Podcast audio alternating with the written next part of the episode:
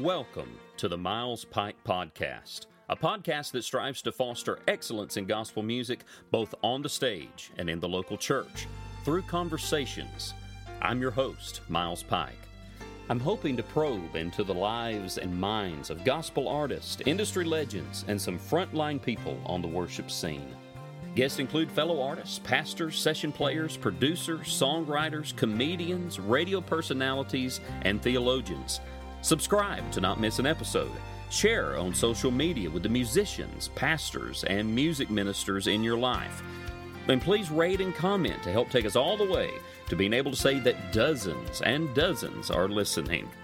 Thank you for taking time to join in on the conversation. Now, on to the program. To answer the burning question in your mind who's Tommy Cooper? I'll start by giving you an idea of who he's worked with over the years the Gaither Vocal Band, Anthony Burger, Collingsworth family, Signature Sound, the Crabb family, just to name a few in the gospel music realm. Other artists include such notable amateurs as Peabo Bryson, the Commodores, Melissa Manchester, Paul Davis, Doug Stone, and me. Somehow I don't fit in that list. However, if there was a contest for who has worked with him the longest, I may easily hold that record. Tommy, or TC as he is fondly called, has been my producer since all the way back in 2008 when I was recommended to him by a voice teacher and mentor at music school in Nashville. There's only one of my projects that doesn't bear his name. For those who know my music and concerts, you know that I'm probably an interesting fish to work with in the studio. With a large vocal range and musical influences all over the map, it takes a producer with broad style and expertise to make sense of it all. As I mentioned on the pilot episode of this podcast, this content is targeted at other artists, music ministers, pastors, and fledgling musicians. But I have worked hard to also broaden it so that I believe any Christian who is intrigued in the topic of music and worship can find it not only interesting, but can find insights from every discussion.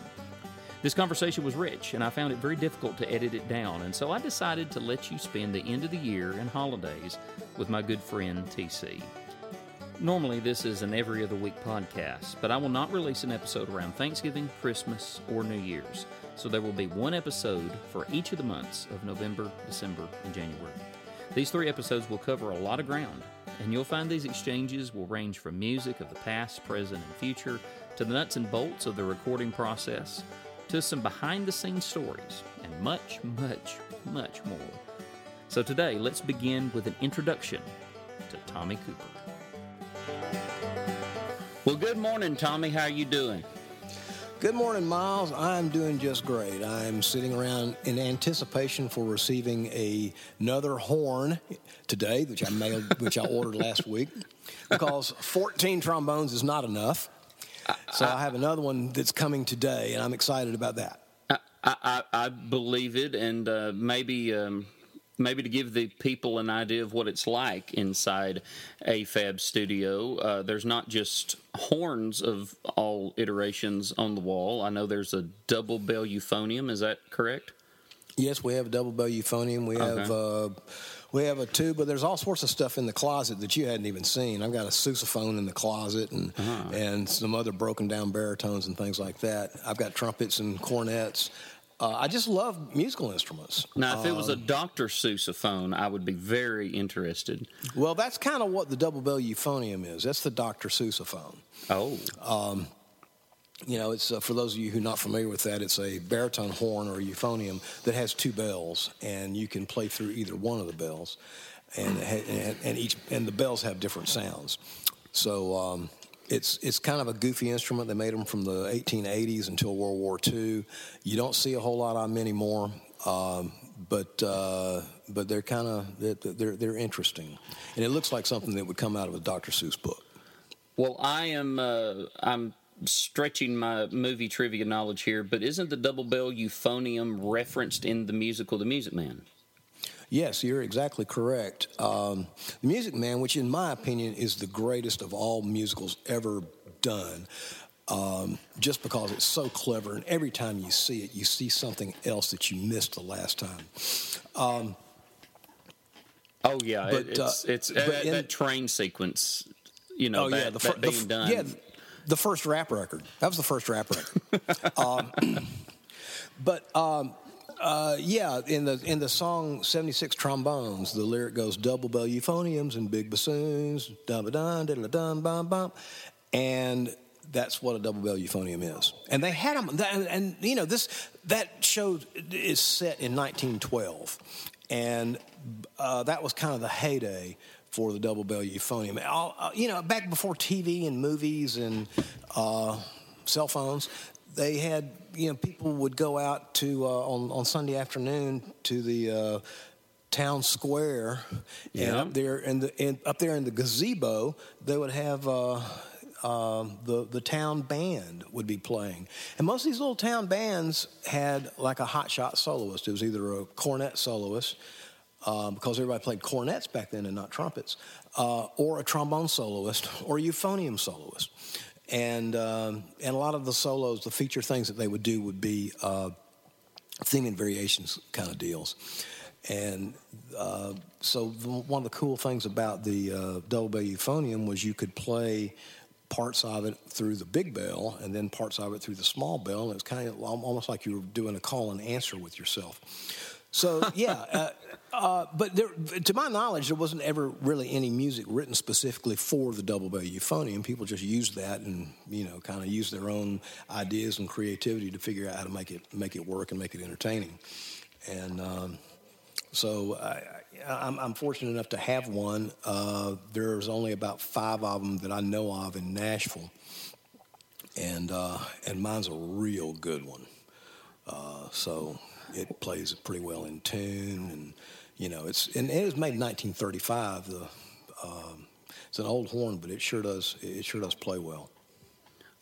Well, I, I have heard it played, so I can I can um, testify that it does have a, a, a very clean sound and, and, very unique one. So, uh, if you you know right out of the gate here, the audience can already tell um, we, are not quite sure what we're going to be in for with uh, with some of these questions and answers.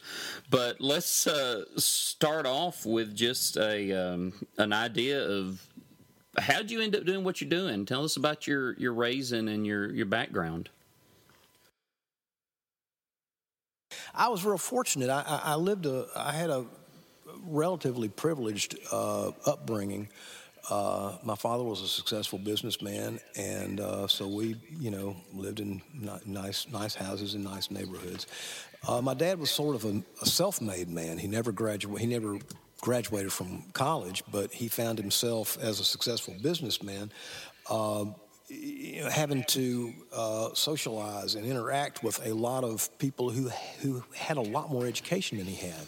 So he uh, went on a kind of a crusade to better himself, to to expose himself to uh, to the arts, to literature, and to and to music, uh, to classical music, in particular. So when I was a baby, and, and from the, and actually from the time I from as early as I can remember until I was 12 years old, the only music that I ever heard was classical music.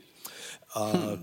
He joined uh, record clubs and he'd get a new album every month, and it would be a Beethoven symphony or uh, a uh, Tchaikovsky piano concerto or a, you know, any, I mean, by the time I got, by the time I got to college, um, I knew pretty much most of the orchestral repertoire that you ever hear. And in fact, um, I, I, used to help my music major roommates through their music lit classes and music history classes because I grew up on that stuff. I knew all that stuff by the time I was 12 years old.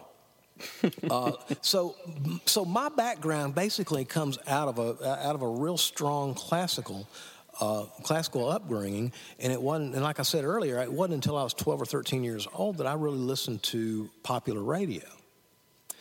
Yeah, and and that was I was in an accident when I was almost 13 and was in the hospital for a couple of weeks, and that's what they were playing in the hospital was you know top 40. So I kind of got you know enamored of of you know pop music, top 40 stuff, and this would have been in 1970. uh, which was a great time for popular music. And um, so I started, you know, getting more interested in, in, in pop music. Uh, still, I never, I still loved classical music and still do, and still find myself choosing to listen to classical music a lot of times when I have, what do I want to listen to? Well, I'll listen to this, and it's classical. Um, but, uh, you know, the, I, I got uh, um, interested in, in, in pop music, and then from that, that that's kind of what got me in, got me interested in playing guitar and then playing bass and then playing some keys and stuff like that. So that's kind of that's what kind of what I come out of. That's that's how I got started. Of course, you know, in fourth grade I started in band. We started band in fourth grade. Yeah. Uh, and, and, we had a great band program in, in, in Atlanta, which is where I grew up and uh, we had we had an elementary band that was w- w- that was comprised of kids from like seven schools in the in, in the northwest Atlanta area. So it wasn't just like the school band, which sometimes mm-hmm. can, can, yeah. can be sort of limited in terms of you know numbers and instrumentation. But you know by the time you get you know uh, twelve or fifteen kids from seven schools you know, you've got a pretty good sized band. And, and we had, you know, we had French horns, we had bass clarinets, we had contrabass clarinets, uh, oboes, bassoons, the stuff that nobody has in elementary band. But um, it was a great. It was a, we had piccolo. We, uh-huh. You know, um, it was a great band program, and the, the band director would come to each of the schools at some point during the day. So you'd have to play for the band director, and you'd have to play the stuff that we were working on in band, and you had to do your your uh, methods book stuff. You know, you know. Well, now we're on lesson 21, and we're in the and we're learning how to play in the key of E flat. Um, but and, and and and and it was competitive, and you got points. So you had and you had to practice uh, 30 yeah. minutes a day, six days a week, and you had to get your parents to sign your practice sheet. So you know, you, you had to turn that in at your lesson every time. And if you didn't practice enough, you got, you got points taken, taken off. If now, you practice, what? I, I, was just going to say, I, this is disturbing me because you mean to say that if you didn't practice and you didn't do well, you didn't get a participation trophy? no, no, you got no participation trophy. I'm, they, they, we, we hadn't heard of any of that kind of stuff. I, I don't know how you survived your childhood, you poor scarred creature. You. I know it. Uh, yeah, it was really terrible. Because yeah, you you would have to do all these amazing things in order to get about ten points. But if you, but if you like didn't practice enough, or you know misbehaved or something like that, then you lose like 50 points right there. And it's like, oh, points were so much harder to get than they were to lose. So, uh, so it was competitive. And the person who had the most points in the section sat first, sat first chair. Mm-hmm. Yep. And um, so it was, it, but it was, it was, it was a great band program uh, in, in terms of teaching you a discipline and uh, being a part of something that's bigger than you are. Mm-hmm.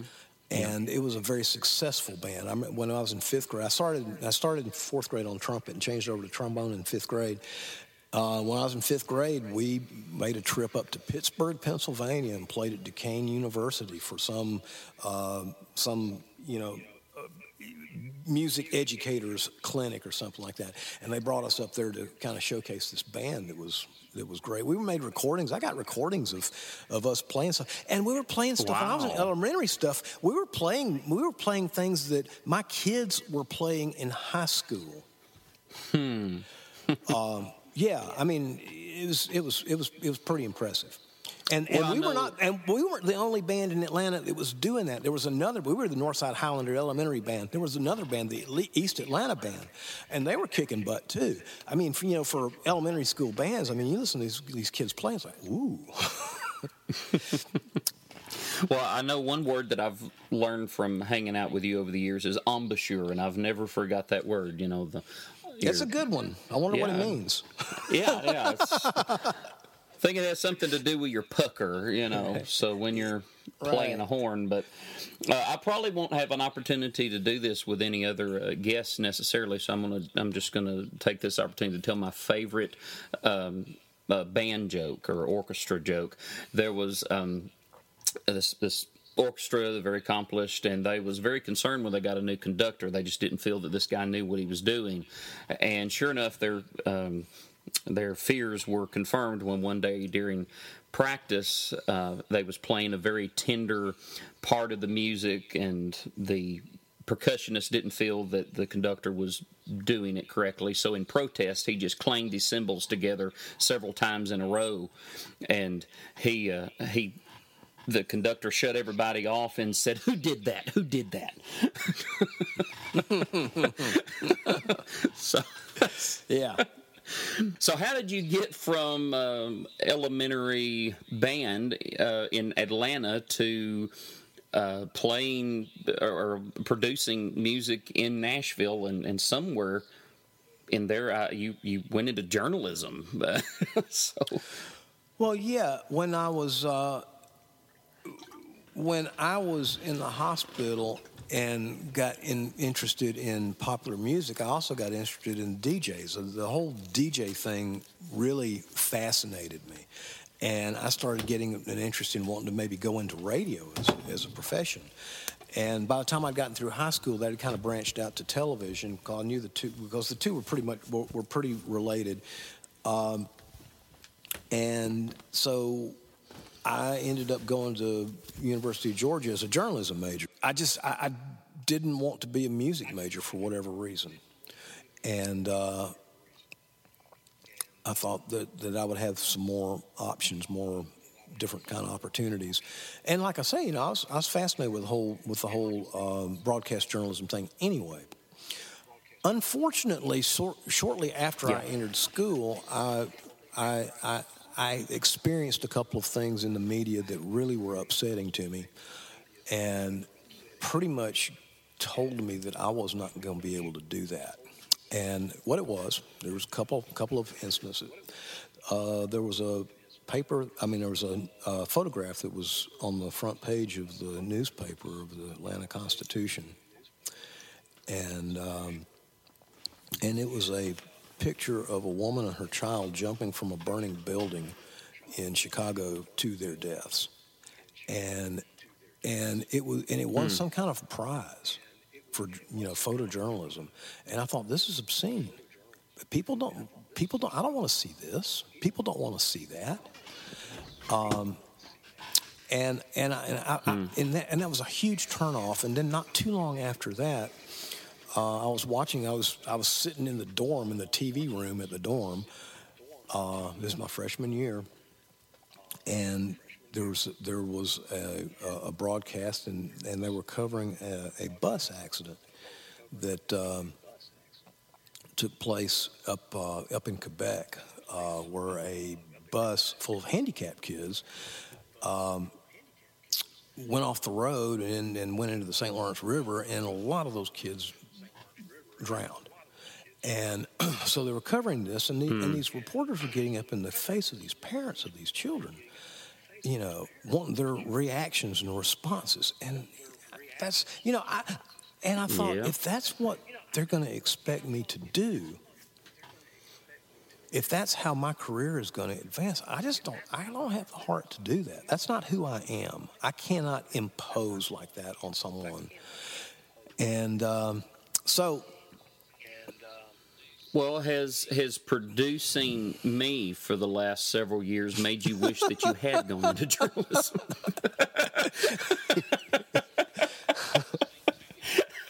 I've seen too much. This is not me. Uh.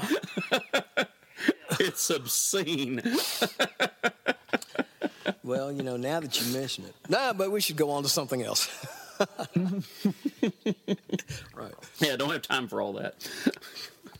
Uh, so okay, so so we're talking about how I got started. I got way off on a tangent. I apologize, but anybody who knows me knows that that happens a lot. Uh, so uh, I'm in I'm in journalism school over at Georgia, but I've but I'm I'm there on I'm a, I'm on a band scholarship. Um, I'm minoring in music, and I'm spending all my time at the fine arts building in the music department and putting in the minimum daily requirement of the journalism school. And uh, but I went ahead and you know finished out my journalism degree anyway. Um, but by the time I got through my college, uh, I realized that maybe music might not be um, such a bad way to go. And uh, I had a great band director at the University of Georgia, a very remarkable, uh, great musician, great educator named Roger Dancz. And um, and Mr. Dancz mm-hmm. had been the had had had been uh, at the school already for 20 years by the time I started, and he knew so many people in the state of Georgia, and he'd had so many you know great you know people come through the program, and. Um, so I, I mentioned to him one time. I said, you know, I was at home at Thanksgiving break. This is my this is my last year in college, and and I had seen this article in the Atlanta in the Atlanta Constitution about the uh, commercial music business in Atlanta and uh, some of the records that were being made here and uh, were there in Atlanta. And I said something to uh, mm-hmm. Mr. Dancz about this when I went back over to school. I said, do you, do you know anybody in Atlanta who is doing that? And he says, Well, as a matter of fact, I do, and you remind me a lot of him. Let me hook you up. And he sets up a meeting between me and the man who became my mentor in, in this business. It was a guy named Ed Seay. And um, and so uh-huh. I, you know, during Christmas break, I went down to uh, to the studio off of Cheshire Bridge Road in Atlanta, and which was a studio in a warehouse, and uh, met with Ed, and we had we hit it off because we had both uh, we had both played trombone uh, in the in the band at uh, at Georgia right? All the great people uh, we have. both played bass in bands on the weekends to make money, and we were both journalism majors who spent all our time in the music department. So, so we kind of, we, we hit it off real well. That We, there were so many, you know, so so much. We, we had so much in common. Uh, I ended up making a phone call to the studio and just kind of check in with Ed, and he says, "Hey, man," I said, "He said I'm glad you called." Uh, he says, We're getting ready to start on uh, a Melissa Manchester album, and my assistant's getting married and going to be gone for two weeks on his honeymoon, and I need some help down here. So see if you can get, get a couple of weeks off from your crappy little job, and then you, you at least come down here and see if this is really what you want to do. Because I'd never spent any time in a recording studio. I didn't really know this is what I wanted to do. And I went down there and, and uh, started working at uh, a studio called Web 4 had the studio down there, uh, had the record company down there, uh, had artists like uh, Paul Davis and Peabo Bryson. Um, now, to put this in a little context, uh, mm-hmm. now this is when uh, literally everything went on reels, and you would cut. Like if you needed to make an edit in the album, you would cut. You'd the, pull out a razor blade. Yeah, cut cut yeah. with a razor blade and tape it. Yep, that's correct. Yes, this is. I don't, back I don't mean is, to. I don't mean to date you uh, at all. No, no, this is great. Just, this that is, is interesting to. Now this is great because and I'm glad you brought that up because yeah this is this is back this is back in the good old days this is back when re- recording was done the way God intended it you know let's put stuff on tape pull out your razor blade start cutting it up um, yeah not on the not on, on the on the Edison you know Edison a phone, you know, yeah, but, yeah, but not digital either. So. right, right. Uh, yeah, so that's that's how I started. We had a, a uh, two-inch, uh, 24-track analog tape machine that we recorded everything to, uh, and we had a couple of well, we actually had three um, two-track machines that we mixed to. And a big old large format console, like you see in all the pictures of you know big consoles, and uh, had a huge, huge studio room with a uh, nine foot grand piano uh, mm. that hmm. was actually actually encased in a giant box, and um, and which gave it some separation from everything else in, that was in the. Uh, although the keyboard stuck out in the main room, the rest of the piano was in this what we called the big old coffin, and. Um, um, you know, so you could ha- you could have drums, you could have uh, guitars and other things going on in the room, and it didn't really get into the piano too much. Now, to uh, to make this connection for me, is that the nine foot grand that you ended up with? Funny you should ask that question. Yes, it is. Okay, okay. Well, I, Yeah. you know, it's like mm, oh, most studios, and I mean, uh, most pianos you see are six foot, you know, Or a grand. foot. Or, or, So- or seven. seven foot, But yeah. man, you know, by the time you get to nine, I always first time I walked in your studio, I said that looks like a whale coffin when it's open. I mean, the lid is just massive. But anyway, go go on about the the studio. Yeah, but I, I, I was wondering if that was it. Yeah, that that actually I ended up with that piano, um, which will probably fall and come. We may we may or may not get the answer to that question later in the interview, but yeah, but yeah, that's that's that that's my piano. Um, the um, so I, I started working. At, I started working at Web Four, and I walk in, and I've never really set foot in the studio before. And I looked at this console, and I'm just I was just totally just intimidated by all the stuff. And I remember Ed saying to me, he said, "Well, you know, all you got to do is learn one of these strips. If you learn everything on this strip on channel one, then you know what all those things do on all these different strips. It's just a matter of keeping it all, you know, you know, keeping track of it all. Like, oh, okay, well, you make it you make it sound so simple." Um, so that's how I started. And and Melissa Manchester was the artist that, I, that that we were working on, and she's not as much of a household word now, but she was then. She was a pretty she was a pretty important. Uh, Female pop vocalist uh, back in the late 70s. This was 1979 when I started working at the studio Yeah. and she'd had she'd had some uh, she'd had some hits, and um, so we were working on we were working on Melissa Manchester. album. So we're working on. I mean, this is a this is a big record. This we're not just cutting demos for you know somebody, you know, down the street or something like that. This is a this is this is a bona fide you know recording artist. So.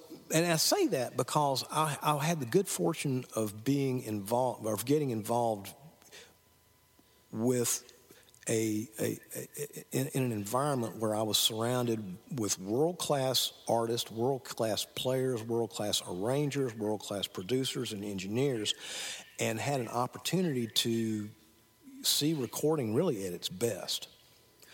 And um, and that, and that was and it was a, it was just a great training ground and and I, and I keep thinking you know there's probably tons of stuff that I missed because I was too ignorant uh, you know at that point in my career to pick up on some things but but there were an awful lot of things that I got too and uh, so I feel like that was really one, one of the one of the great blessings of my life was when my band my, my college band director hooked me up with Ed Seay and you know basically got launched my career Cool. Um, well, you uh, are proprietor of AFAB Studio. Now, I know the story behind where that comes from, and I don't know if you want to tell the entire thing, but uh, and, and, and that's a good thing about editing. But what does AFAB stand for? AFAB, and it's funny because people will guess a lot about AFAB, and they'll say, "Well, I know you're kind of a Beatles fan, so does that have something to do with the Beatles?" I said, "No, it doesn't." AFAB stands for anything for a buck, and Thus, our relationship. and and and and where that came from was, um, you know, the, my, my my career has had has certainly had its ups and downs, and you have periods where things are just going great, and then you have periods where things are, you know, you wonder if you're ever going to work in this town again. And I was going through one of those, wondering if I was ever going to work in this town again, and I was given an opportunity, I guess you could say, uh, to uh, work with a with an artist who um, one of those guys that, that one of those people that you would say, you know, bless their heart. Th- this is where your journalism degree comes in handy. it's like, how do you say this? yeah. Um, anyway, uh, this particular artist had had a bunch of songs, original songs, and needed to get lead sheets written. And so I wrote the lead sheets for these songs, which politely put uh, were not the greatest.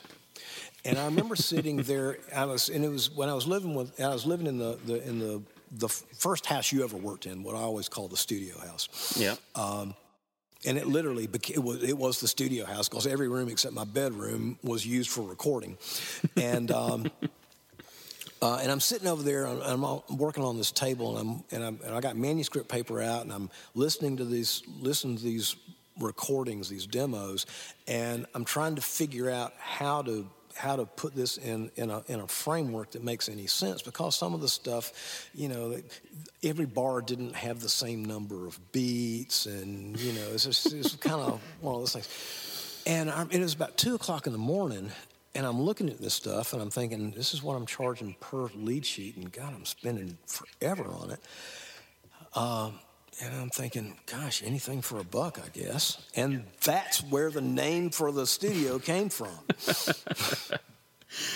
well, that that always uh, makes me smile because I've heard the finished product, and so I, I've I've seen the you know heard examples of the the original stuff he sent, and then I've heard the finished product. It's like, wow, um, that it just you you you you, uh, you found your calling. Just sometimes you uh, don't necessarily have the best uh, uh stuff to start with, but anyway.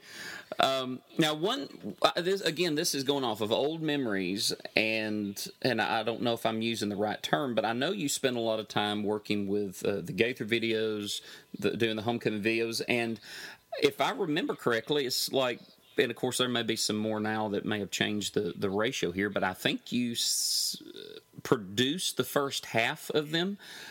So, how did that come about, and what exactly was your part in producing? You know, the video was it? Uh, I, I did not produce. I had no. I had no. I did not produce that stuff.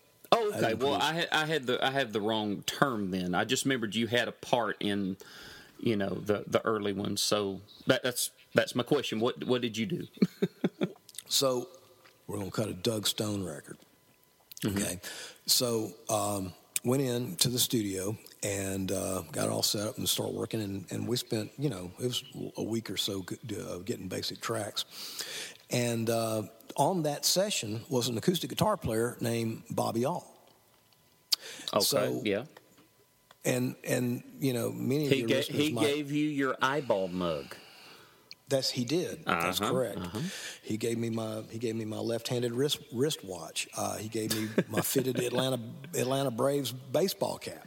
Oh man. Um, you know, um, Bobby was just one of those one of those people who was an incredible acoustic guitar player, uh, and also just this incredible person. Not only was he a great player. Um, but he could tell the funniest story. He's one of the funniest people I ever I ever was around. but he did so much to help other players in town. I mean, he would um, he would come into the studio with a uh, with another acoustic guitar player who had just moved to town to sort of like get, give this guy an opportunity to meet some people, see how sessions work, hang out, kind of do all that kind of stuff. And he was bringing in people like Kevin Williams, um, Bryan yeah. Sutton. I mean, you know, people who went, Aubrey Haynie, people who went on to be really, really successful here in this town were helped when they first moved to town by Bobby All. Oh. Well, I'm, I'm working on this. I'm working on this Doug Stone session. I've never seen Bobby. I've never met him, but for whatever reasons, we're kind of hitting it off. He's liking what I'm doing and all that kind of stuff. He says, "Hey, you know, I do a lot of work over at the studio right around the corner from here that we do primarily gospel records, and I do a lot of custom gospel records, and we need to get you over there and let you, uh, you know, see, you know, let you work over there some. So, you know, uh, about a year later, about a year after all that happens, um, I get a call to come over there and, you know, cut something at this studio called Sweet 16, which is owned, partially owned by Ben Speer of the Speer family. Okay, so there's so, that connection. Mm-hmm. So that's how I ended up going over there. Well, I got over there. Ben was there. Robin Mew, who was the studio manager, was there. We all, you know, hit it off. And next thing I know, I'm there all the time. I'm not doing country records anymore. I'm doing Southern gospel records. Well, you know, um, a few months down the road, uh, Gaither has gotten has started this homecoming video thing, which he which almost was an accident afterthought kind of thing when he did the first one, which had nothing to do with me or Sweet 16. But but that thing was so successful that he got this idea, well, we could really take this, we could really take this a lot farther. So he gets with his old buddy Ben Speer and says, Ben, uh, I need you to be the music director for this for this stuff, and you get all, you write all the charts, and we'll talk about all the arrangements, and we'll get all this. Here's what we're going to do, blah blah blah blah blah, and. Uh, where would you like to cut this stuff? And so Ben says, Well, why not cut it here at my studio? So, uh-huh. so you know, the door open, opens one day and walks Bill Gaither. There I am, you know, and, and it's just because I'm the guy that's there. It's, it's, you know, and the, the great thing about the Gaither stuff for me was, yeah, I did. Uh, I guess I did the pre-record audio stuff for about 80 of those videos. Um, and it's amazing. To, think, it's amazing to think there are 80 of those videos. oh my gosh. And there and there's and and there are probably still some in the can that I cut that they never that they hadn't released yet. I don't know. um, but uh, the great thing about that stuff, for me personally, was that it that you know it, as we would be doing the uh, the the, the pre-recorded vocal stuff. Uh, you would have a lot of the artists would come in and, and, and, and, be a part of that. So it exposed me to a lot of these people that I'd never met before. And, you know, for whatever reasons, I was managing not to screw up. So they were, you know. Well, I was.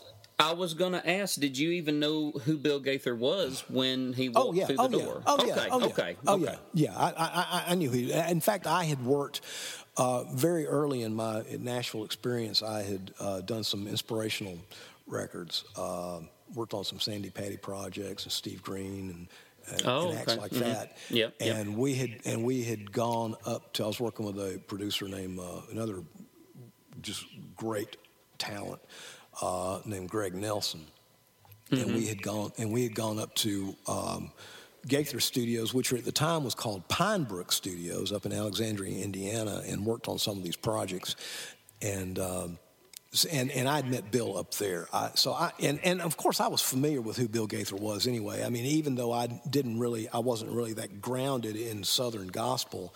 You know, you you you know, I did go to church. you, you, can't you can't you can't escape Bill Gaither. No. So um, so anyway, uh, being in being involved in those sessions. Uh, and and and I established a pretty good relationship with Bill, where he he knew he could kind of trust me to you know to to do stuff the you know the way he'd like for it to be done, and um, but but I guess I guess other people thought you know these other artists that are coming into the studio to work on these homecoming things. Well, gosh, this guy's good enough to engineer for Bill Gaither. I guess he's good enough to engineer for me. So I got I got I got a bunch of work. I and and and I'm it sounds arrogant, and I don't mean it to be, but uh, we started those those videos in about 1994, I believe, and by 1998 or 99, there were not too many Southern gospel records you could pick up that my name was not on there for doing something. You know, yeah. I may not have I may not have done anything but overdub a couple of vocals, but my name on, was on on an awful lot of records well, for doing like, something. Yeah, kind of like Kelly Back and Gary Prim. It's like they're everywhere. Right. Yeah. But well, that, that's that's cool. I, I, for for whatever reason, I I thought the title was produced, but it was engineered. So it was engineered. I, okay. I, I engineered. I, we, we, would do we would do the basic tracks, uh, and we would do we would do you know nine or ten tracks in a day. um, and uh, you know we would we would use a lot of uh, a lot of the players that that that uh, that we were using on, on, on other projects. You know, you mentioned Gary Prim on, on piano and Kelly Back on guitar. Uh, he was involved in an awful lot of those. Both of them were involved in an awful lot of those Gaither tracking tracking dates. A lot of times we'd have two piano players. We would have maybe Gary and Anthony Berger, because Anthony was still alive, and he would come Yeah. in and play on those things. Uh, or Otis Forrest might be might be playing on them. Uh, uh, it was just it was it, it, it was always it was always a good band. It was usually a pretty big band. We would usually have one. We would usually have two guitarists, two pianists, and uh, then um, bass and drums. But uh, Hmm. Wow.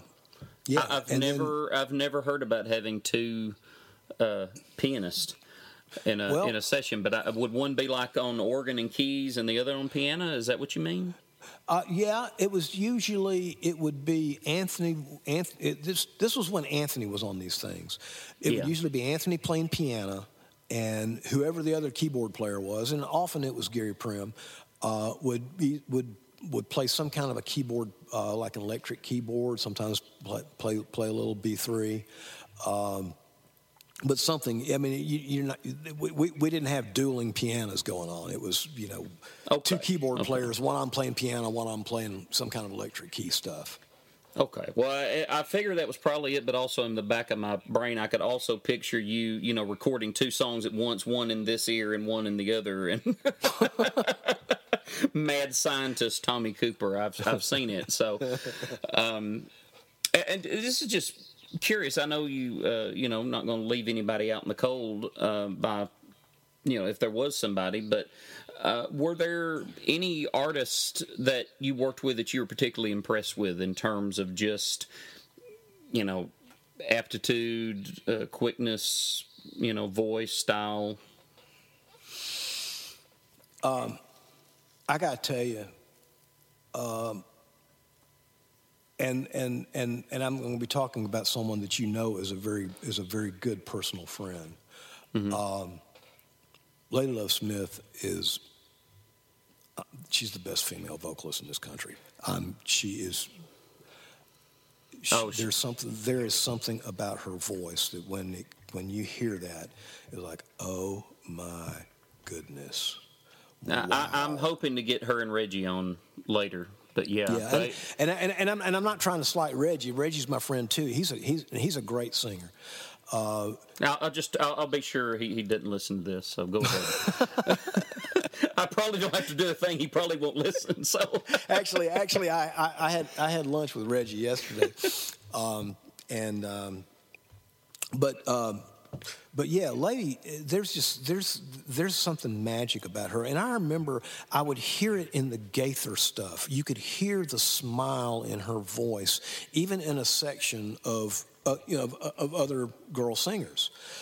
You could you could you could hear what she brought to that section, and I remember calling her one time and leaving a message and basically saying, "Oh my God," because I was working on the Gaither stuff, and it almost brought me to tears when I heard this sound, and I just called them. I said, "I just got to tell you, y'all, you're great.